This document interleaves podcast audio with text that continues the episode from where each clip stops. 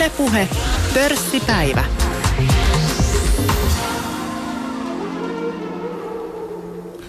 Yritysten yhteiskuntavastuun teemat ovat olleet näyttävästi esillä sen jälkeen, kun talousetti Financial Times vetosi syyskuussa kapitalistisen järjestelmän uudelleen rakentamisen puolesta. Brittilehden mukaan kapitalismi ei nykyisellä enää toimi, vaan se pitäisi resetoida. Aiemmin elokuussa yhdysvaltalaisjohtajien Business Roundtable BRT hylkäsi linjauksensa, jonka mukaan yritykset ovat olemassa ensisijaisesti ajakseen osakkeenomistajien etua.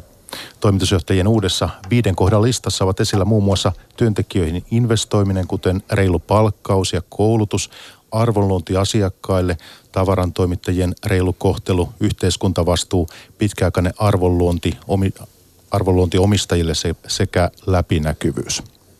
Ja tässä lähtökohdat tämän päivän keskusteluun tietenkään ilmastonmuutosta nyt unohtamatta. Ja vieraana meillä pörssipäivässä on Danske Bank Suomen päästrategi Valtteri Ahti, kestävän rahoituksen asiantuntija, Finsifin varapuheenjohtaja Jukka Honkaniemi, joka on tehnyt pitkän uran myös rahoitusalalla, ja sitten myös kolumnisti, tietokirjailija Krister Lindholm Turusta. Tervetuloa kaikki lähetykseen. Kiitoksia. Kiitos. Ja Tähän aluksi kerron sen, että Krister osallistuu keskusteluun Yle Turun studion kautta.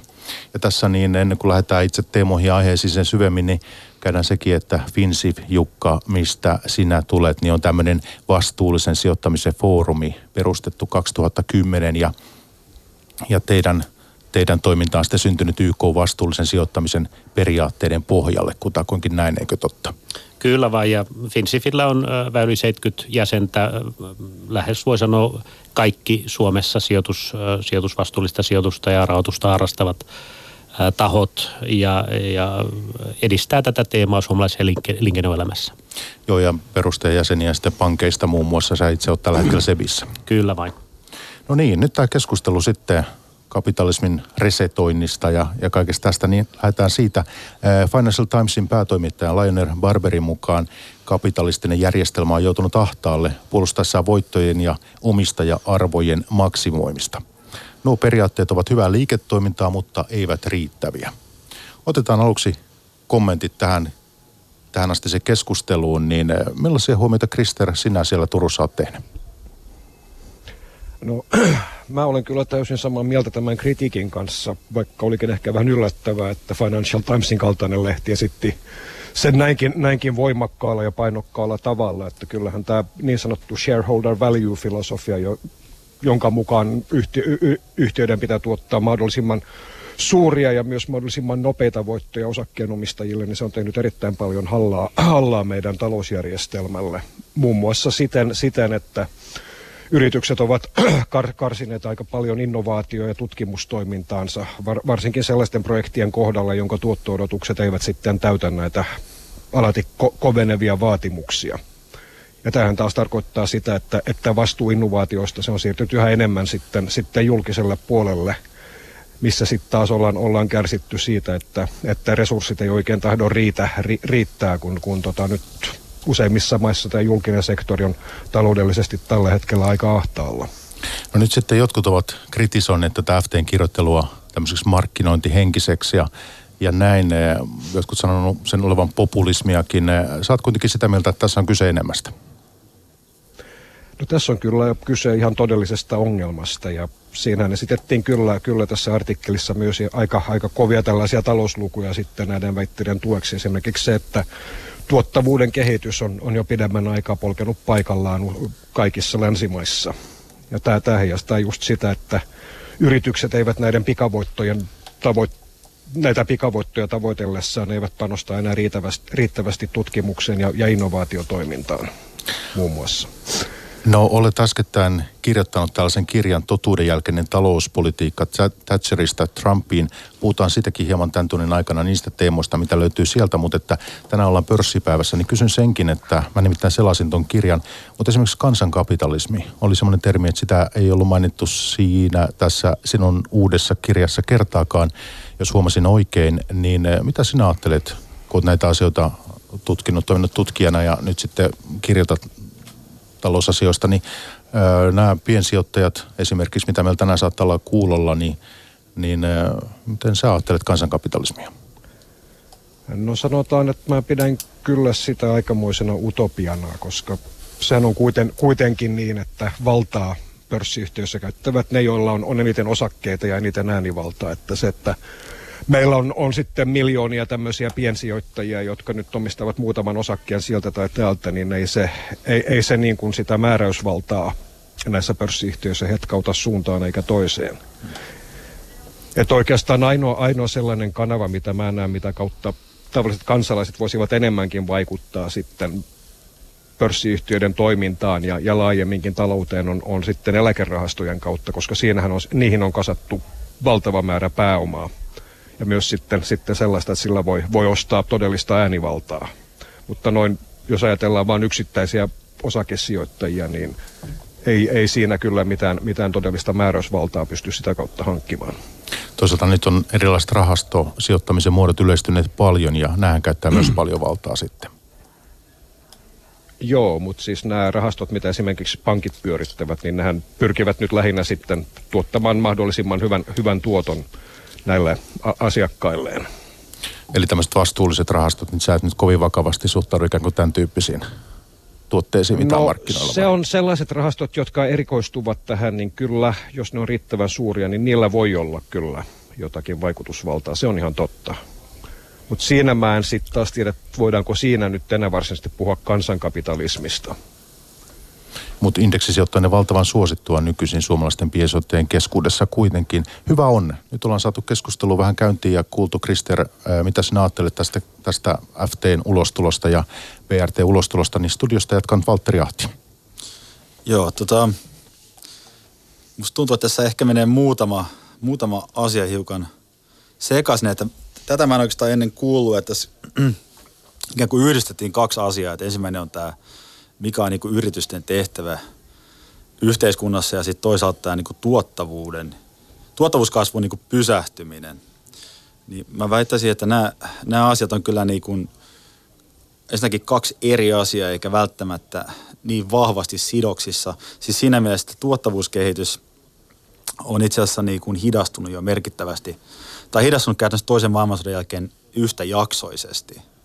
Ja toisaalta toisen maailmansodan jälkeen niin yritykset on ollut erilaisten regiimien. Et meillä on ollut 60-luvulla yritykset, on, yrityksillä on ollut muitakin tehtäviä kuin vain tota, omistajien vaurauden maksimointi. Ja samaan aikaan tuottavuuskehitys on laskenut.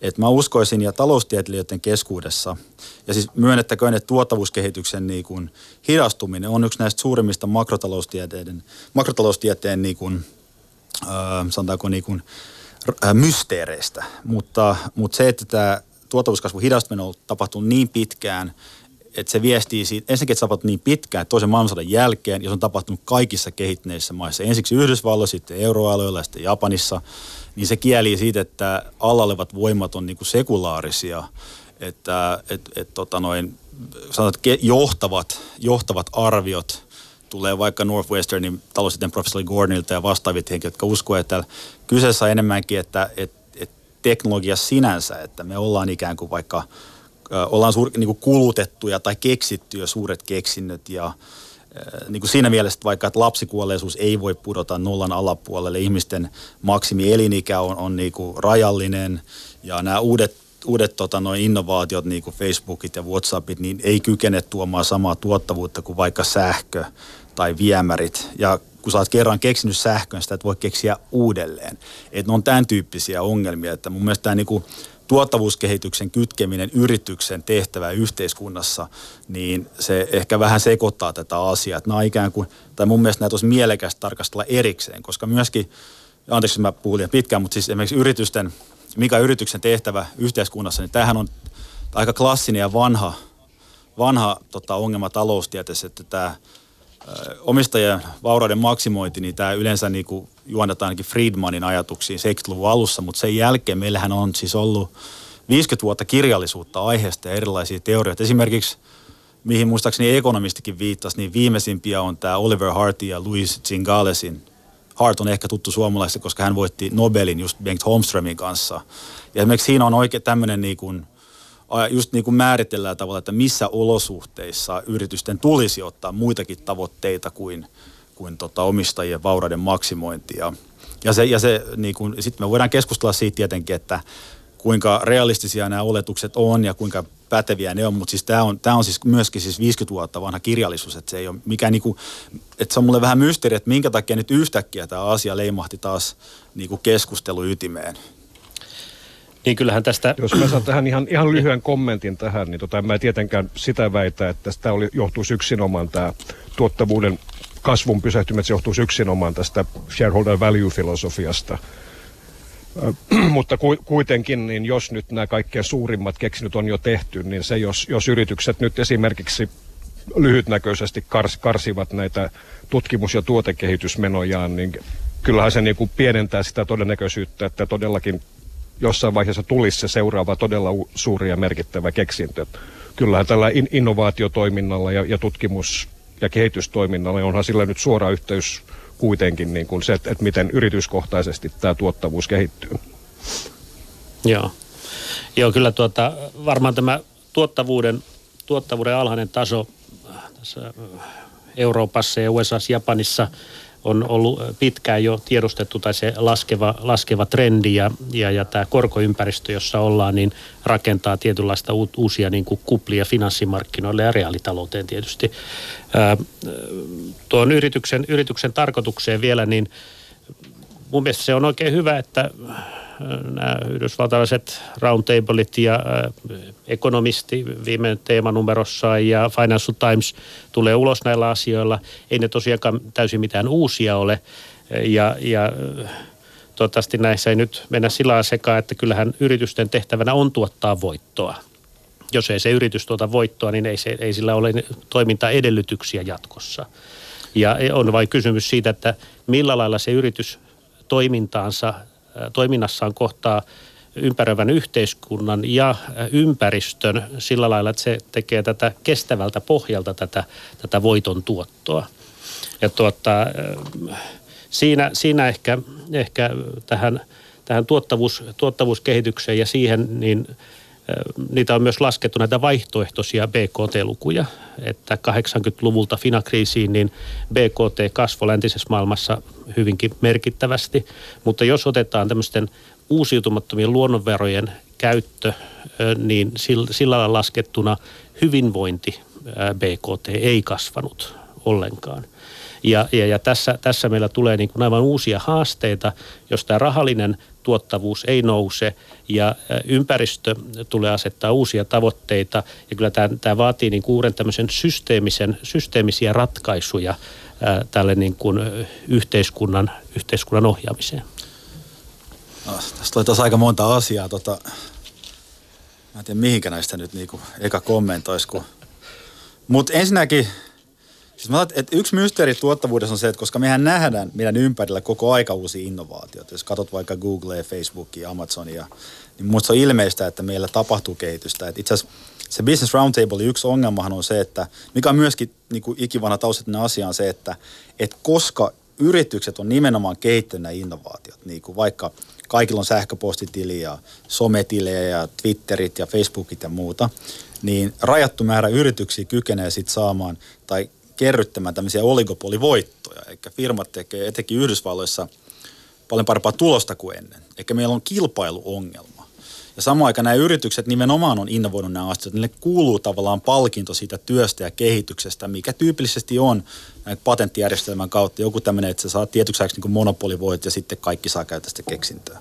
Tämä on yksi asia. Se on se ristiriita. Tämä on tämä, mistä tämä aikaisemman nobelisti Solon huomio oli, että ICT-vallankumous näkyy kaikkialla paitsi tuottavuustilassa. Me nähdään konkreettisesti nämä asiat, mutta ehkä meillä on nyt semmoinen ymmärrys kuitenkin asiasta, että nämä ei kuitenkaan, nämä innovaatiot ole yhtä suuria kuin just sähkö ja antibiootit ja näin poispäin. Mutta mut siitäkin huolimatta se on hämmästyttävää, kuinka vähän tuottavuutta nämä on tuonut tilastoissa. Mutta tämä toinen asia, mihin mä olisin ottaa kantaa, niin tämä on musta niin kuin jännä juttu, Jukka, kun sä kommentoit, että – että ikään kuin meillä on mitattu, että hyvinvointi ei ole noussut, vaikka niin kuin BKT on noussut joskin. Ja se on totta, että, että siis talouden kasvuvauhtihan kehittyneismaissa, siis just Yhdysvalloissa, Euroalla, Japanilla, et cetera, on niin kuin laskenut koko ajan toisen maailmansodan jälkeen. Ja siinä on useampi tekijä. Yksi niistä on tämä tuottavuuskasvun hidastuminen ja toinen on ennen kaikkea demografia. Että, että teollisissa maissa niin, niin kuin nytkin ollaan uutisoitu valtavasti Suomessa, niin syntyvyyden laskun myötä niin väestön kasvuhan on, on pudonnut toisen maailmansodan ajan koko ajan alhaisen syntyvyyden takia. Alhainen syntyvyyshän on ollut ilmiö 70-luvulta saakka, joten nämä kaksi niin kuin voimaa, että tuottavuuden kasvu hidastuminen, väestön kasvun lasku, on ne kaksi ehkä keskeisintä ajuria, miksi talouskasvu on hitaampaa. Toki on muitakin. Ja tässä on niin pitkä, pitkä lista asioita, mutta ne on ne kaksi keskeisintä asiaa. Mutta tota se, sen mä haluaisin kyseenalaistaa, että mun mielestä se on niin kuin ilmeistä, jos me katsotaan niin kuin, äh, vaikka koko maailmaa, että kuinka hyvinvointi on selvästi noussut ja nousee joka vuosi. Eli siis tämä on tämmöinen niin länsimainen niin kuin pumpulimainen käsitys, että ikään kuin ei mitata hyvinvointia. Et siis ikinä ei ole ollut niin, kuin niin vähän ihmisiä absoluuttisessa köyhyydessä kuin nykyään. Ikinä ei ole, siis, niin, siis valtaosa maapallosta on päässyt niin kuin karkuun nimenomaan niitä niin kuin kaikkein askeettisimpia oloja ja, ja niin kuin ikävin tila, että siis niin kuin lapsi, korkeata lapsikuolleisuutta, alhaista elinikää, että siis elinikä on noussut kaikkialla maailmassa, lapsikuolleisuus on laskenut kaikkialla maailmassa, lukunotta tiettyjä osia Afrikasta. Ja tämä on musta nimenomaan johtuu siitä, että tämä länsimainen järjestelmä on levinnyt ympäri maailmaa ja mahdollistanut, mahdollistanut nämä, nämä samat korkeat tota, elinostot, mitkä meillä on länsimaissa. Joo, eli, eli se on totta, että, että vaikka täällä Euroopassa, niin, niin joissakin maissa on, on elintaso jopa, jopa laskenut. Esimerkiksi Britanniassa on ollut hyvin pitkään jatkunut tämmöinen kes, keskiverto palkansaajien ostovoiman heikkeneminen, mutta se on totta, että muualla maailmassa, erityisesti köyhissä maissa, on sitten taas kehitys mennyt parempaan suuntaan.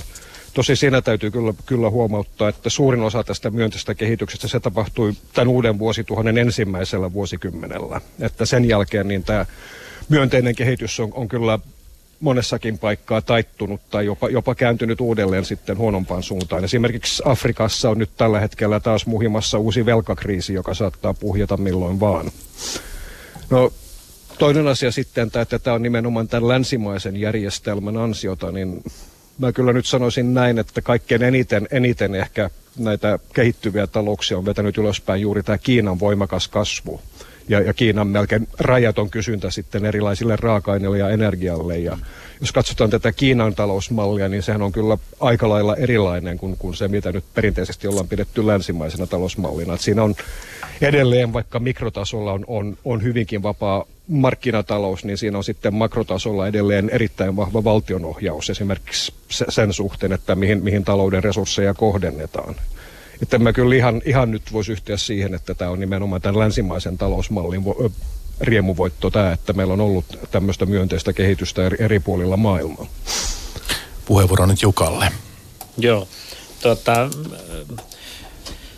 mä yhdyn tässä molempiin puhujiin tuota, sillä lailla, että, että kyllähän tämä rahallinen vauraus ja, ja, ja bruttokansantuotteen mittaama varallisuus on, on merkittävästi kasvanut toisen maailmansodan aikana ja äh, ihmisiä, jotka on päässyt absoluuttista köyhyydestä, ainakin sillä miten Maailmanpankki sitä mittaa, niin on, on vähentynyt ja keskiluokat on kasvanut ja äh, materiaalinen hyvinvointi on kasvanut. Äh, näin, näin kaikki tilastot kertoo mihin minä viittasin, on, on se, että meidän yhteiskuntarakenteet on rakennettu sille, että me käytämme uusiutumattomia raaka-ainevaroja, ja kun ne ei uusiudu, niin kun ne käytetään, niitä ei ole enää. Me käytetään uusiutumattomia raaka-ainevaroja, johon kuuluu myös puhdas ilma ja vedet ja, ja, ja raaka-aineet. Ja ja tuota, näiden käyttämistä ei oteta huomioon. Se, se, se depletion factor on siinä ja, ja saastuttamisen kustannukset.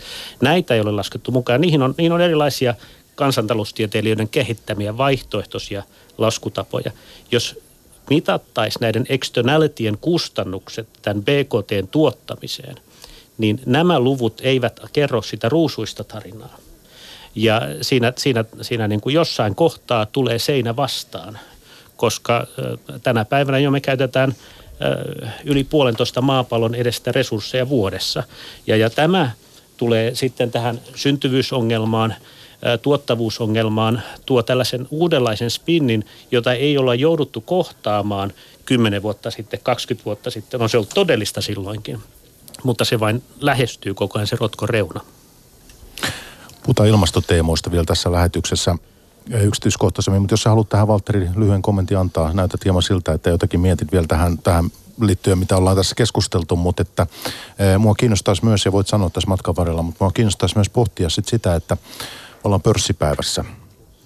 Mikä on pörssien merkitys tässä kaikessa, rahoitusmarkkinat? Että siis kun puhutaan yrityselämän yhteiskuntavastuusta, niin, niin entä sitten pörssit? Että usein tuntuu, että pörssisijoittamisella on Suomessa huono maine – ja Krister hieman jo viittasikin tuossa lähetyksen aluksi siitä, niin ää, siihen, siihen niin pörssikeinottelu, kasinopeli, tällaisista muun muassa puhutaan. Ää, kuitenkin siellä on vaikka suomalaisia työeläkeyhtiöitä, niin, niin tota, mitäs nyt sitten, mikä pörssin merkitys tässä kaikessa on? Jos puhutaan kapitalismin resetoinnista jopa, oli, oli tämä, mistä FT kirjoitti. No jo, mä voin ehkä vastata tähän jos mietitään, että mikä on, ei pörs, yleistetään vähän, että pörssistä vaikka rahoitusmarkkinoilla, niin mikä on rahoitusmarkkinoiden tarkoitus? Niin kyllä me ajatellaan se asia sillä tavalla, että siis se on tapa vaan siis siirtää riskejä niiltä, jotka ei halua niitä, niille, jotka on valmiita ottamaan ne kustannusta vastaan, eikö niin? Että se on rahoitusmarkkinoiden tarkoitus, että ja se mahdollistaa sen, että me sitten laitetaan niin kuin ikään kuin yhteiskunnan paukut. No se, okei, tämä on yksi asia, että me siirretään niin kuin riski pois niiltä, jotka ei halua sitä ja hyvitystä vasten toista ottaa ne. Esimerkiksi yritykset ei halua vaikka korkoriskiä, valuuttariskiä, mutta joku sijoittaja taas on valmis kantamaan ne jotain hyvitystä vastaan esimerkiksi. Toinen asia, mikä on rahoitusmarkkinoiden keskeinen rooli, on, tota, on toimia tämmöisenä niin kuin arvioijana, että, että, että me annetaan niin kuin me, he, ne, se, tota, ikään kuin siis arvioida erilaisia projekteja, että kannattaako, mikä on niiden niin kuin odotusarvo on, tai mikä niiden mahdollisuus on onnistua, tai mikä niiden arvo on, jotka kantaa pitkälle tulevaisuuteen. Meillähän sieltä tulee yritysten arvostuksia tai hinnoitellaan velkakirjoja tai niin poispäin. Ja tähän tapahtuu sitten niin kuin ostamisen ja myymisen myötä, mitä kautta niin kuin toimijat sitten niin kuin äänestää. Et se on myöskin tapa saada niin kuin tuottaa ikään kuin informaatiota niin kuin mahdollisista tulevaisuuksista. No tiedän, että Jukka, sinulla on muun muassa työn alla tällainen siis väitöstyö niin äh, siitä, miten nämä vastuuasiat vaikuttaa sitten yritysten hinnoitteluun, eikö niin?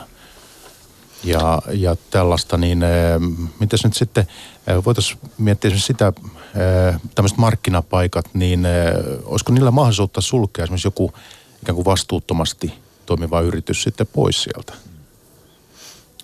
No varmaan niillä teoriassa on tällainen vaihtoehto. Mä en tiedä, onko se, onko se loppuviimeksi se oikea tapa ratkaista tätä ongelmaa.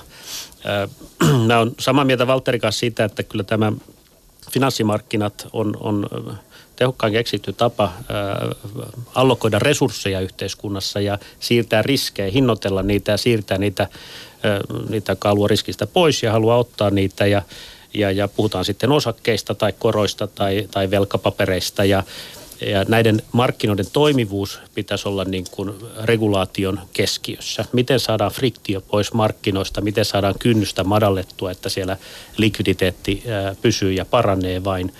Ja sitten toisaalta taas kun mennään tähän yritysten yhteiskuntavastuuseen, niin, niin silloin, silloin on, sen keskiössä on se, että markkinoilla pitää saada oikeanlaista tietoa että osataan hinnoitella nämä riskit. Ja, ja tämän, tämän ympärillä on menossa EU-ssa regulaatiohankkeita, niin kutsuttu Sustainable Finance Roadmap implementaatiossa, jossa tämän tämmöisen Euroopan Capital Markets Unionin regulaation integroidaan kestävä kehitys ja vastuullisen teemat kokonaisuudessaan. Ja, ja sitten on kansainvälisesti tuota, Financial Stability Boardilla tämmöinen iso, iso hanke implementaatiossa, jossa, jossa globaalisti vaaditaan pääomarkkinoilla toimivia yhtiöitä kertomaan, miten ilmastonmuutos positiivisesti ja negatiivisesti vaikuttaa heidän yhtiönsä strategiaan ja yhtiön arvoja ja riskeihin. Ja tämmöisen informaation, informaation yhdenmukaisesti tuottaminen luo ne edellytykset, että markkinat osaisivat hinnoitella yhtiöt paremmin. Ja siinä, siinä on vielä pitkä polku edessä, koska akateeminen tutkimus pohjautuu siihen, että me katsotaan menneitä aikajanoja ja tässä puhutaan ilmiöistä, jotka on meidän edessä. Niin, niin tässä on, tässä on tuota, Tässä on tämän informaation laatu, yhdenmukaisuus ja sen, sen tuottaminen ja ymmärtäminen, niin siinä on, siinä on paljon vielä tekemistä. Haluatko tässä vaiheessa Krister Turusta kommentoida? Joo, kyllä itse asiassa. Äh, siis ensinnäkin tämä, että, että rahoitusmarkkinoiden tarkoituksena on siirtää riskejä niille, jotka ovat valmiita niitä kantamaan. Se on tietysti totta ja se on, se on ihan tärkeä tehtävä, mutta valitettavasti niin siinä kun niitä riskejä siirretään, niin myös, myös sitten tämä yrittäjän vastuu tahtoo siinä hämärtyä. Eli jos ajatellaan nyt tyypillistä pörssiyhtiötä, niin ei näitä osakesijoittajia hirveästi kiinnosta, että miten tämän yrityksen käy pidemmällä aikavälillä, vaan heitä kiinnostaa se, että paljonko tulee nyt tänä vuonna osinkotuottoja, mikä on arvonnousu, ja sitten jos tämä tuotto ei ole riittävä, niin sitten otetaan rahat pois ja siirretään ne johonkin toisen, toisen yhtiön osakkeisiin.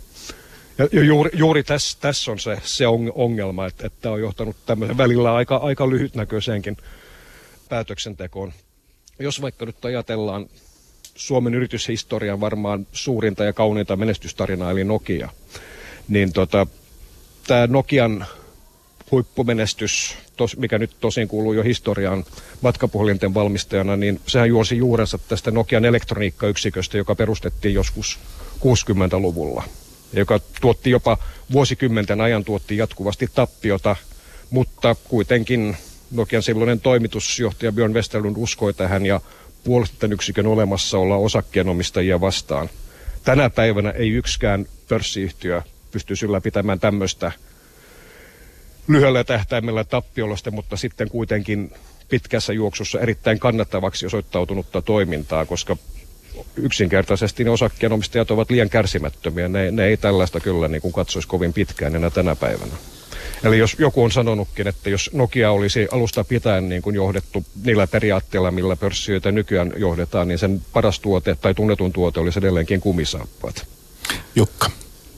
Joo, tuota, Nokia on ollut hyvin monenlaisessa teollisuudessa mukana historiansa aikana, mutta jos, ei, jos Nokiasta hypättäisiin tähän, tähän tuota hypoteesiin, että tänä päivänä yritykset tuota, karsii kaikki ylimääräiset rönsyt eikä sijoita tuotekehitykseen eikä tulevaisuuteen, niin mä oon kyllä kokenut tämän yrityskentän erilaisena ja, ja, ja ihan oman työnantajani ja, ja vastaavat kilpailija, Pohjoismaispankit ja suurteollisuuden. Jos otetaan nyt vaikka tämä digitaalisuus, ilmastonmuutos, biotalouden teemat tänä päivänä. Lähes jokaisella suurfirmalla, instanssilla on erilaiset innovaatiohubit ja venture-aamit, jossa ne sijoittaa nimenomaan tulevaisuuteen ja, ja, ja yritetään, kehittää, yritetään kehittää tämmöisiä disruptiivisia liiketoimintamalleja, jotka disruptoisivat joku oman liiketoiminnan. Ja se, jos joku on hyvin pitkäaikaista toimintaa, siinä, siinä tuota, kaikki taklaa tätä samaa problematiikkaa tänä päivänä, että yhtä aikaa pitää hallita kuluja ja olla, olla, olla jalka jarrulla ja kaasulla. Ja jos et, jos et sä tee tätä molempia, niin ei sun yrityksellä ei ole storia sijoittajille. Sillä ei ole tulevaisuuden näkyviä, sillä ei ole mitään, mihin sijoittajat voisi tarrata. Sulla täytyy olla story, joka sanoo, että sä, oot to, tota, sä ymmärrät ilmiöt, jotka maailmassa tapahtuu, ja sä luot ratkaisuja megatrendeihin, ja, ja saattaa olla, osa niistä onnistuu, osa niistä feilaa, mutta sun on pakko sijoittaa tulevaisuuteen vahvasti. Muuten, sä, muuten sä, mä en usko, että sä tänä päivänä voit olla menestyvä yritys. No, no storeja varmaan kyllä löytyy, mutta se on sitten eri asia, että löytyykö niiden taustalta myös sitten mitään todellista substanssia. Entäs Valtteri? Niin, mä en tiedä, onko mulla tuohon oikeastaan hirveästi kontribuoitua sillä mielessä, että Mulla tulee muutama anek- tai esimerkki mieleen firmasta, joka kyllä on. Ei ole tehnyt mitään muuta kuin tappiota, jotka perustuvat. Esimerkiksi Amazon on tämmöinen yritys, joka ei ole suostunut joka yhtään osinkoa ja sitä huolimatta arvossa. Ja se johtuu, arvostus on korkea ja se johtuu musta nimenomaan siitä, että sijoittajat ymmärtää se, että ja osakemarkkinoilla hinnoitellaankin siis sen yrityksen arvo ikään kuin, niin kuin ikuisuutena. Niin ne on valmiita hyväksymään nimenomaan nämä – lyhyen aikavälin tappiot, koska sitten pidemmällä aikavälillä se kasvava markkinoissa ja bla bla bla bla bla. Mutta enemmän kuin se, että ruvetaan antaa anekdootteja on sitten Nokia tai Amazon, niin mun mielestä se on niinku ilmeistä, että jos, jos yritysten johtoon on valtuutettu niinku nyt esimerkiksi maksimoimaan tota, omistajien vaurautta, niin sitten se, se strategia, että onko se sitä, että ne innovoi tai ne ei innovoi, niin se on sitten niinku sen, se niinku sektori- tai tuotespesifiä asioita. Joillain sektoreilla kannattaa koko ajan pitää korkeita tutkimusbudjetteja niin kuin lääkealalla tai IT-alalla, katsotaan vaikka Googlea, Amazonia, ja sitten taas joillakin kulutustuotealueilla vaikka ei tarvitse. Mutta mun mielestä se on niin ilmeistä, että, nä, että yritykset optimoi siihen nähden. Et sehän, mistä keskustelu alun perin lähti, oli se, että et tulisiko tämän tosiaan olla se tapa, mitä toimitusjohtaja tekee, eli niin just niin kuin loisi mahdollisimman paljon tota, omistajien arvoa. Mutta se on musta erikoinen keskustelu, mutta niin miettimään sitä, että et, et ikään kuin joku yritys sabotoisi itseään, jos, että jos olisi niin parempi strategia, että ne kehittäisi tut, laitaisi tutkimukseen paukkoja kuin että ne ei laittaisi, niin sitten mä näkisin, että omistajat vaihtaisivat tämän toimitusjohtajan ainakin jollain aikavälillä. Ja semmoinen, Krister, tuossa mitä sanoit... No, jaa, enpä, enpä, enpä tiedä, kun, kun tota Neste, Neste teki tämmöisen tempauksen tuossa joitakin vuosia taka, takaperin, niin tota, että, että ne leikkasi tutkimus- ja kehitysmäärärahat, jotta saisivat pare, pare, paremman neljännesvuosi tuloksen, niin siinähän kyllä to, silloista toimitusjohtajaa Mikael Liljusta pikemminkin palkittiin kyllä, eikä suinkaan rankaistu. Mutta sen mä haluaisin tuohon vielä, Krister, sinun kanssa jatkaa, että kun puhut tuosta omistamisen Joo. lyhytjänteisyydestä, niin eikö meillä Helsingin pörssissäkin löydy paljon, paljon yhtiöitä, joissa on aika pitkäjänteistä omistamista, että ihan niin kuin perhepohjalta saattaa olla Tota, no, niitä, ja, niitä löytyy on, on onneksi niin. ja, ja tota, se on mun mielestä mitään sattumaa, että, että niiden joukosta löytyy ainakin tämän, tämän hetken kaikkien menestyneimmät yritykset. Ajatellaan vaikkapa sellainen kuin Kone, joka on ihan omalla alallaan ma- ma- maailman johtavia yrityksiä, niin siinähän on kyllä, koska on ollut tämä, tämä vahva herlininen omistajasuku, niin kyllä se näkyy mun mielestä myös siinä päätöksenteossa, että sitä, sitä on kehitelty paljon pitkäjänteisemmin kuin, kuin monia muita yrityksiä. No nyt sitten tota, kerron kuuntelijalle, tässä on meillä, meillä menossa tänään pörssipäivä ja keskustellaan, keskustellaan ää, näiden teemojen ympärillä, mitä, mitä tota Financial Times on tässä nostanut esiin ja, ja näin. Ja tämä yhdysvaltalaisjohtajien Business Roundtable, BRT, tuossa viimeksi äänessä oli kolumnisti, tietokirjailija Krister Lindholm Turusta ja sitten myös vieraana tänään päästrategi Valtteri Ahti Danske Bank Suomesta ja ja sitten kestävän rahoituksen asiantuntija Finsifin varapuheenjohtaja Jukka Honkaniemi. Mä haluaisin nyt tässä vaiheessa nostaa verotuksen esiin, nimittäin kun puhutaan tuosta BRTn ulostulosta ja siitä, mikä on yrityksen tehtävä, niin siinä oli tuollaisia, että investoidaan työvoimaan ja pidetään sitten ää, niin myös niin kuin tota, tavaran toimittajista huolta ja muuta, mutta verotusta ei mainittu siinä. Miksi teidän mielestä verotus, miksi ei yhdysvaltalaiset isojen yritysten toimitusjohtajat nostaneet verotusta tähän ja veromaksua esiin. Tässä Jukka, mitä sä ajattelet? Tämä kuulijoille, tämä BRT on siis Business Roundtable, yhdysvaltalaisen suurteollisuuden tämmöinen ylimmän johdon kerho. Ja tuota, no en, en tietenkään tiedä, miksi he ei nostanut sitä, mutta Yhdysvalloissa on hyvin, hyvin, hyvin pitkälle myös juridislähtökohtaisia ja ja, ja, ja verotuksen osalta saattaa, saattaa olla esimerkiksi, että lähdetään siitä, että mikäli noudatetaan lakeja ja säännöksiä verotuksessa, niin silloin, silloin toimitaan vastuullisesti. Ja, ja tuota, verotus on hyvin, hyvin kompleksinen asia sillä lailla, että kaikki voidaan yhtyä siihen, että on, on tärkeää, kun yhtiöt tekee voittoa, niin ne maksaa yhteiskunnalle – siitä voitosta osan ja kun työntekijät käy töissä, niin me maksetaan siitä yhteiskunnalle osa. mutta raaka todellisuus on, että, että valtiot ja kunnat ja kaupungit kilpailee myös verotuksella ja muilla etuuksilla sillä, että saa yrityksiä ja yksilöitä omille alueilleen. Tietysti tämä vetää janan viiva nyt varmaan siinä, että on, on on, on eettistä toimintaa ja vähemmän eettistä toimintaa, jos, jos kierretään veroja ja vältetään verojen maksamista laittomin keinoin, niin se nyt on tietenkin hyvin yksiselitteisesti tuomittavaa, mutta, mutta siihen väliin mahtuu hyvin paljon tämmöistä harmaata aluetta. Ehkä tämä on se syy, miksi he ei lähtenyt tätä taklaamaan. Krister. Sen sijaan tässä FTN, FTN artikkelissa on kyllä puhuttiin nimenomaan yritysten verosuunnittelusta, mikä sinällä on täysin laillista, mutta kuitenkin se, se tekee nykyisellään melkoisen loven valtioiden verotuloihin. Että se oli, oliko se nyt sitten kaikissa OECD-maissa, niin, niin tämän, niiden lukujen perusteella, mitä tässä FTS esiteltiin, niin tämä laillinen verosuunnittelu, niin se, se vähentää näitä yritysverotuksen verotuloja sellaisella summalla, mikä vastaa noin prosentin BKTstä. Ja tässä puhutaan nyt siis OECD-maista kokonaisuutena. Ja, ja näitähän on, on erilaisia keinoja, jotka ovat täysin laillisia, mutta kuitenkin nyt sitten, sitten ro, rokottavat näitä, näitä verotuloja aika, aika lailla. Esimerkiksi niin sanottu siirtohinnoittelu, että, että ostetaan jotain raaka-aineita tai puolivalmisteita alhaisen yritysverotuksen maasta ylihintaan. Tämä on esimerkiksi tämä siirtohinnoittelu selittää sen, että tänne Suomeen tuodaan, tuodaan huomattava määrä sellua Alankomaista, joka ei nyt varsinaisesti ole tunnettu suurista metsistään, mutta sen sijaan erittäin edullisesta yritysverotuksestaan. Kun katson tuossa tilastoja, niin tämmöisen Yle artikkelin mukaan viime vuoden lopusta tai marraskuusta, niin eh, kuitenkin top 5 yhteisöverojen maksajat 2013-2017, niin Suomessa oli OP-ryhmä, Nordea, UPM, Sampo ja Neste, että esimerkiksi UPM siellä kuitenkin ollut. Miten tota, äh, haluatko jompikumpi tässä nyt äh, tähän aggressiiviseen verosuunnitteluun äh, studiosta jatkaa, että Krister mainitsi tuon Alankomaat. Mutta miten helppoa tämmöistä on niin kuin Euroopan sisällä tai vaikeaa tehdä? Niin siis ehkä, ehkä sen verran, että ymmärtääkseni, en ole erotuksen asiantuntija, mutta äh, tämän niin kuin yleisen äh, liiketoiminnan ymmärtämisen kautta, niin, niin tuota,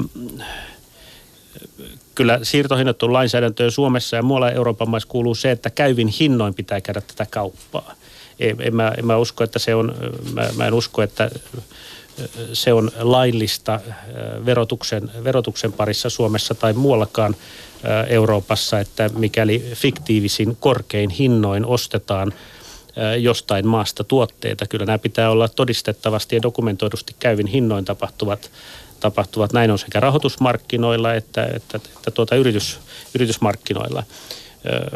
Että mä en, mä en, se, silloin, silloin mennään niin kuin selkeästi sinne laittom, laittomaan, Joo, laittomalle no, puolelle. Jos mä tähän lyhyesti kommentoida, niin se, on vaan, se, se lainsäädäntö ei ole, ei ole kaikilta osin kovin täsmällinen. Että esimerkiksi kun puhutaan niin sanotusta konsernilainoista, missä, missä sitten esimerkiksi Suomessa toimiva tytäryhtiö ottaa sitten jossain edullisen verotuksen maassa sijaitsevalta emoyhtiöltä tai toise, toiselta tytäryhtiöltä, joka kuuluu saman konserniin tämmöisen lainan, niin laki sanoo jotain si- siihen malliin, että, että nämä korot ei saa merkittävästi ylittää vastaavanlaisten lainojen markkinakorkoa, eli siinä ei ole kovin täsmällisesti määritelty, että mikä sitten on tämä oikea ja kohtuullinen korko. Ja, ja se on tämmöinen toistaiseksi vielä porsaanreikä meidän verolainsäädännössä, jota yritykset pystyvät toisinaan hyödyntämään. Niin, no en minäkään ole verojuristi tai no juristi ollenkaan, mutta lähinnä tulee mieleen, että yleensä rohtuna näissä on niinku,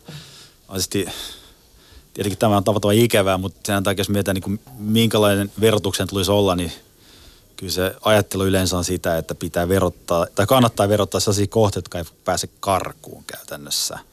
Että tota, aina tulee olemaan kansainvälisiä toimijoita, jotka niin tarjoaa ikään kuin paremmat, paremmat palvelut ja sen takia niin kuin verotuksen tulisikin sit, verotus tulisikin ikävä kyllä kohdistaa niin kuin asia, mitkä pääse karkuun, kuten niin kuin kiinteistöihin tai perintöihin tai tämän tyyppisiin asioihin – et tota, se on tietenkin tämmöiset erilaiset ajatukset kansainvälisestä transaktioverosta ja muista, niin, ää, niin ne on kyllä aika vaikeita toteuttaa. Etenkin kun katsoo, mihin suuntaan maailma on menossa, että jos nyt jot, että sanotaanko tähän tuohon viimeisimpään presidenttivaaleihin asti ehkä oli ajatuksia, että tämmöinen niin kuin – sääntöpohjainen järjestelmä kehittyisi ja kehittyisi eteenpäin. Ainakin ehkä itse näin vähän naivisti ajattelun, mutta mielestäni nämä viimeisimmät vuodet on osoittanut, jos jotakin, niin ollaan siirtynyt vähän toiseen suuntaan. Ja, ja se on sellainen ympäristö, missä tämmöinen niin kuin utopia niin kuin kansainvälisten verojärjestelmästä on vieläkin kaukaisempi kuin se oli ennen.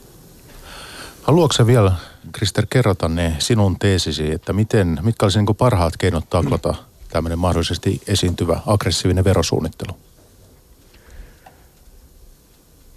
Niin, no toi on, toi on kyllä aika, aika laaja kysymys, mutta tietysti ihan kansallisella lainsäädännöllähän pystyy, pystyy kyllä jotain tekemään. Esimerkiksi sen, että tarkentaa tänne, että mikä on sellainen kohtuullinen korko, mitä näistä, näistä tota, konsernilainoista voi, voi periä. Ja myös sitten, sitten vastaavasti sitten täsmentää siirtohennoittelun osalta, että mikä on sitten tämä maksimihinta tai, tai mikä on, on niin kuin tämä liikkumavara suhteessa tähän, tähän normaaliin markkinahintaan, mitä yritys voi, voi maksaa. Esimerkiksi nyt sitten sanotaan, että se ostaa sellua jostain jonkun, jonkun tämmöisen alaisen yritysverotuksen maan kautta. Et, et aika paljon pystytään sillä jo tekemään. Mutta kyllähän tästä on ollut aina välillä puhetta, että, että esimerkiksi EUn sisällä niin pitäisi pyrkiä jotenkin yhtenäistämään tätä yhteisöveroa ainakin niin, että olisi olemassa joku tämmöinen al- alaraja yhteisöveroasteelle. Mutta tämähän on, on toistaiseksi ikävä kyllä, niin tämä on törmännyt siihen, että, että jotkut EU-maat ovat, ovat hankkineet itselleen aika merkittävän kilpailuedon tämmöisellä alaisella yritysverotuksella. Irlanti nyt on yksi esimerkki tällaisesta maasta, että en, en ole kyllä kovin, kovin toiveikas sen suhteen, että saataisiin aikaan joku tämmöinen yhte, yhtenäinen vähimmäisyhteisövero tässä EU-ssa, vaikka, vaikka se voisi olla hyvinkin tehokas keino sitten tällaista verosuunnittelua vastaan. Joo, mä ehkä tuon komppaan kanssa, että kyllähän tehokkain keino on harmonisoida sääntöjä. Ei, ei, se on ainut, jos halutaan systeemisiä ongelmia ratkaista, pitää luoda, pitää luoda systeemisiä ratkaisuja ja EU-tason verotuksen harmonisointi on yksi. Se voi olla ikuisuusprojekti, mutta kyllähän siinäkin viedään aiheita eteenpäin. Samaan, samaan kuuluu EU-pankkiunioni, Capital Markets Union ja, ja, ja tuottaa, monenlaisten muiden lainsäädäntöjen harmonisointia. Siinä tullaan varmaan tasapainottelemaan kansallisen lainsäädännön ja edun ja, ja, ja EUn, EUn tuota, tason sääntelyn parissa. Toinen puoli sitten tähän, tähän nimenomaiseen teemaan on tietysti arvot ja käyttäytyminen ja nostetaan nyt tähän hyvänä esimerkkinä nimeltä mainitsematta suuri suomalainen peliyhtiö, jonka omistajat myivät isolla rahalla – Japaniin oman yrit, osan yrityksestään ja he olisivat voineet käyttää hyvin aggressiivista verosuunnittelua ja välttää lähes kaikkeen verojen maksamisen. He eivät kuitenkaan toimineet näin, vaan he, he maksoivat tänne erittäin merkittävät, muistaakseni satojen miljoonien tuota, pääomaverot. Ja, ja tämä, tämä julkisiin lähteisiin nojaten perustuu siihen, että he koki, että he on tämän suomalaisen yhteiskunnan velkaa. He kuitenkin nettostaisi runsaasti. Että, että yhdet on arvot ja sääntely. Sääntely on toki systemaattinen ja kaiken kattava, mutta onneksi meillä on tämmöisiä positiivisiakin esimerkkejä. No nyt sitten meillä on vartin verran lähetystä jäljellä tässä, niin yksi keskeinen teema markkinoilla on eh, viime vuosina tietenkin ollut tämä nollakorkoympäristö ja keskuspankkien toimet ja EKPltäkin kuultiin tässä äskettäin uusista elvytystoimista. Niin eh, nollakorot, eh, ja vaikka puhutaan siis jo miinuskoroista siis jopa, jopa pankkiasiakkaiden kohdalle, niin, kohdalla, niin miten nyt sitten onks, voidaanko ajatella, että kaikki on tässä hyötyjinä vai ketkä hyötyy nollakorosta ja ketkä, ketkä kärsii? No, eikö, Säästäjät kärsii. Eikö niin, eikö tämä on aika ilmeinen, että, että ne, jotka tarvitsee, tarvitsee rahaa, niin hyötyy tästä nollakorosta, ne, jotka joutuu lainaamaan tai etsii sijoitukselleen tuottoa, sitten kärsii. Että näin se menee. Joo, tietysti sillä edellytyksellä, että, että sitä lainaa saadaan, koska mä, mä just tässä toissapäivänä vilkaisin sitä EKPn e tota, pankk, pankkisektorin katsausta, mitä ne, ne julkaisee aina neljännesvuosittain, niin, niin tässä on nyt ihan melkein kaikkialla euroalueella, niin, niin pankkien luottoehdot ovat kiristyneet tässä viime aikoina.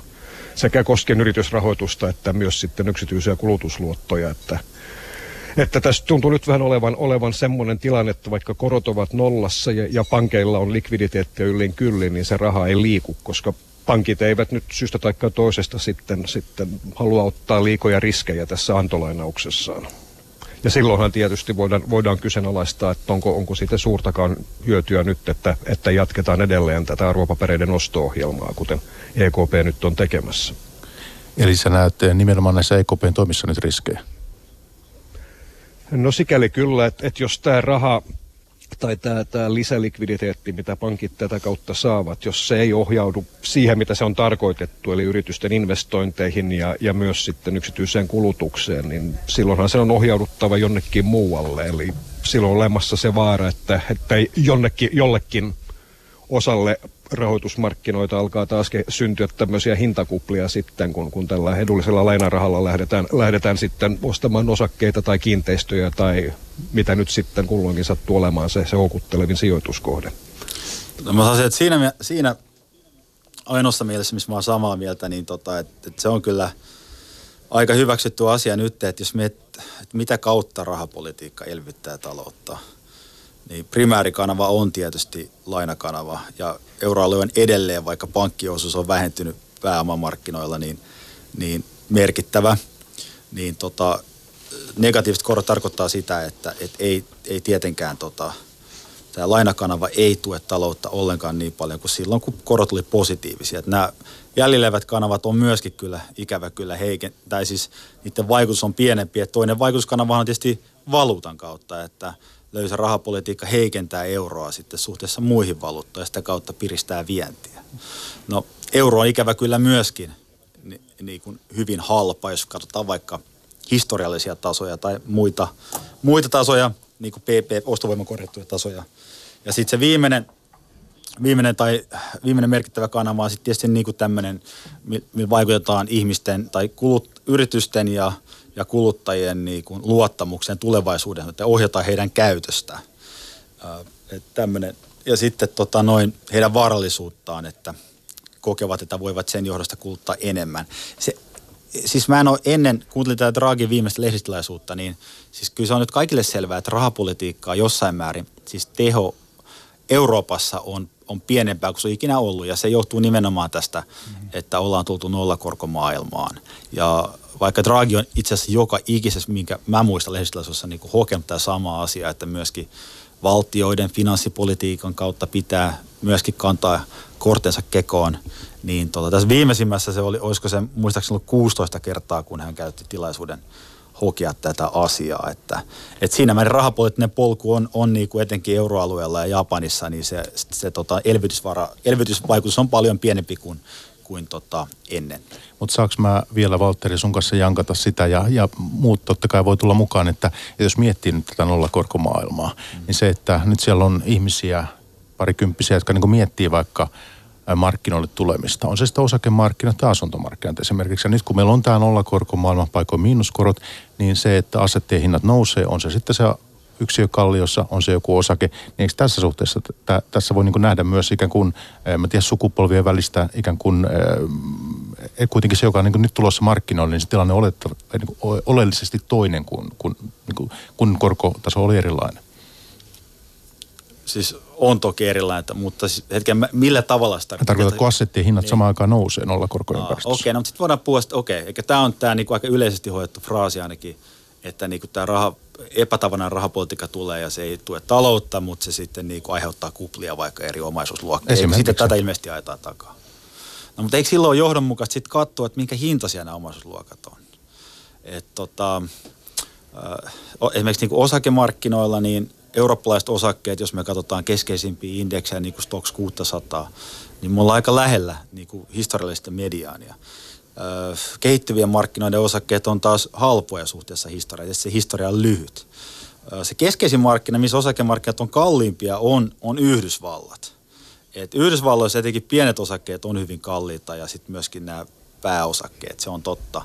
Samaan aikaan niin tota, Yhdysvalloissa talous, on, talous ei ole ollut samalla skleroottisella polulla kuin euroilla Japanissa, että et, et, mä en näkisi esimerkiksi minkälaista niin kuplaa.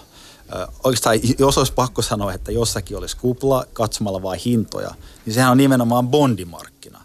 Eli siis tämä negatiivisten, siis me ei olla nollakorkomaissa, me ollaan negatiivisessa korossa. Koko Saksan käyrä 30 vuoteen asti on pakkasen puolella. Niin sen, sen tota, noin käänteiskuvahan on se, että nämä, nämä bondit on, on kalliimpia kuin ollut monen sataan vuoteen. Mutta sen ta- mä en haluaisi kutsua sitä kuplaksi sen takia, että mä en usko, että tämä bondimarkkina romahtaa mihinkään. Se romahtaminen sitten taas näkyy sillä, että korot yhtäkkiä niin hyppäisi 10 prosenttia esimerkiksi. Niin äh, semmoista maailmaa mä en näkisi, tai mä toivoisin, että semmoinen maailma tulisi, koska se voisi tarkoittaa, no se voisi tarkoittaa, se voisi tietysti toteuttaa, no pitää pistää vähän reunaehtoja, että siis tietysti se voi tapahtua kamalalla tavalla tai hyvällä tavalla, mutta jos vaikka korot nousis vähän, niin se todennäköisesti tarkoittaa, johtuisi siitä, että ne väistettäisiin sitä Japanin tie ja me nähtäisiin vihdoinkin niin kuin talouskasvun virjevän niin kuin euroalueella ja Japanissa näin poispäin. Mutta jos me nyt mennään takaisin tähän, mistä tämä keskustelu lähti, niin kun me puhuttiin sitten, minkä takia talouskasvu on, on laskenut toisen maailmansodan jälkeen jatkuvasti, niin ne tekijät on, on sekulaarisia. Ne ei liipu suhdanteesta, ne ei liipu rahapolitiikasta. Ne riippuu siitä, että meillä on väestö, jonka, väestön kasvu, joka on vähentynyt, joka tulee, väestö itse tulee vähenemään, ja samaan aikaan meillä ei ole ollenkaan tuottavuuskasvua. Niin nämä pitää tämän trendikasvun pitkäaikavälin tota, kasvun matalalla. Ja jos pitkän aikavälin kasvu on matalaa, niin on vaikea nähdä, että korkotaso sitten olisi hirveän korkealla, ellei me jotain niin kuin inflaatiopiikkiä. Ja sitä taas ei kukaan myöskään ole, koska inflaatiokin on ollut, ollut matalaa niin kuin, no, toistakymmentä vuotta, että no, no mutta siis niin. Tässä vaiheessa, niin jos Jukka haluaa tuohon lisätä tai Kristerin kaikki mokomi, mutta muista me voitaisiin vielä vielä tota tähän lähetyksen loppuun, niin ottaa, ottaa hieman ilmastoasioita esille siinä mielessä, että nyt kun oli tämä YK on ilmastohuippukokous tässä, tässä äskettäin ja siellä muun muassa tämä Greta Thunbergin puheessa ja paljon huomiota, niin siellä oli kuitenkin myös yritykset sitten läsnä ja Jukka sä varmaan vähän seurasit. Siellä oli muun muassa meille suomalaisille tutusta yhtiöstä SSAB ja, ja, ja siellä oli muutakin, niin, niin minkälaisia uutisia sä sieltä bongasit? Hyvin paljon retoriikkaa ja globaalissa skaalassa ehkä teot, teot jäi huomattavasti pienemmiksi, mitä tarvitaan. Tämä tuota, ilmastokriisi niin on tullut voimallisesti viimeisen suuri, oikeastaan viime vuoden kesän jälkeen yleisötietoisuuteen, ison yleisön tietoisuuteen ja se ei siitä tule mikään katoamaan. Ja se, se on myös kasvavasti ykkösteema tulee olemaan sekä pankki- että ei-pankki finanssimarkkinoissa, miten, mitä, mitä tämä kaikki tulee tarkoittaa pääomarkkinoille, mitä tämä kaikki tulee tarkoittaa riskeille, mitä tämä kaikki tulee tarkoittaa yhteiskunnan toimivuudelle. Ja tota, että kyllä siellä hyvä, että se oli, sai noin korkean, korkean profiilin. Näin ei ollut vielä muutamia vuosia sitten. Ja hyvä, että tämä on tullut isosti keskustelun aiheeksi, koska sen lisäksi, että me ollaan kaikki työpaikoilla töissä, niin me ollaan myöskin kuluttajia ja äänestäjiä. Ja, ja, ja kaikilla on sitä, sitä kautta mahdollisuus vaikuttaa omiin tekemisiinsä ja äänestys, äänestyskäyttäytymiseensä, mutta kyllä tämä teema tulee, tulee tuota kasvamaan tässä lähi, lähiaikoina vuodesta toiseen ihan uusiin mittatuloksiin. Miten sä itse ajattelet, miten esimerkiksi pörssiyhtiöt suomalaiset pörssiyhtiöt ovat ikään kuin näihin liiketoimintamahdollisuuksiin tarttuneet ja pystyneet niitä tähän mennessä hyödyntämään? Hmm.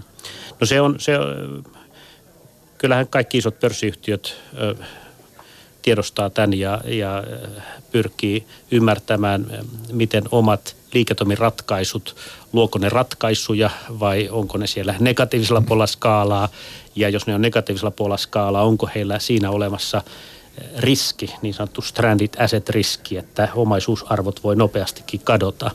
Ja, ja, tuota, ja jos joku ei näin tee, niin, niin se on aika lailla toast sitten markkinoilla jossain vaiheessa.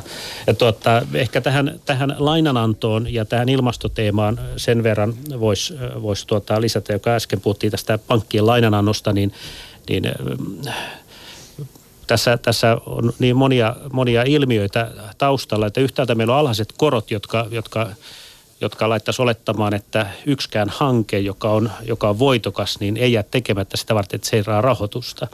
Mä uskon, että näin on tietyllä lailla. Tietysti ne transaktiokulut on siinä, että kuinka paljon se maksaa, josta rahoitus kasaa, se on kysymys.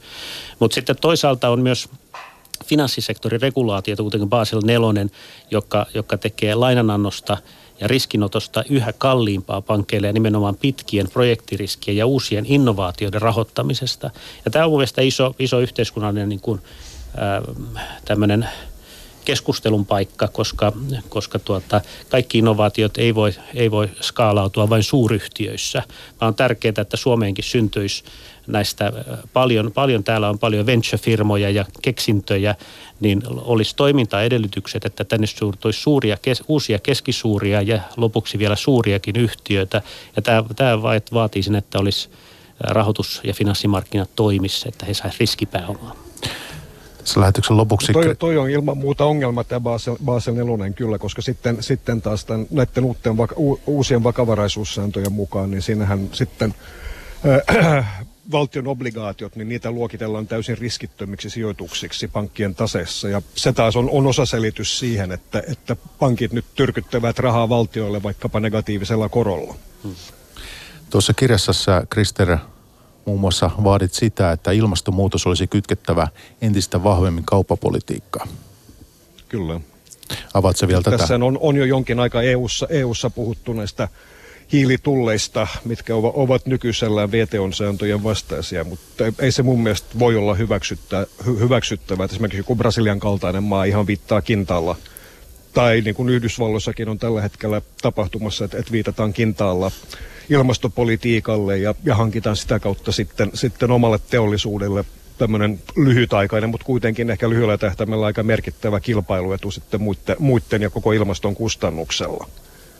Et, et, tämähän ei, ole, ei kuulu mun mielestä niin kuin reilun kilpailun sääntöihin, että jos, jos joku maa lähtee tälle tielle, niin sen, sen pitää sitten kohdata myös sanktioita, sanktioita sitten tämmöisten hiilitullien muodossa.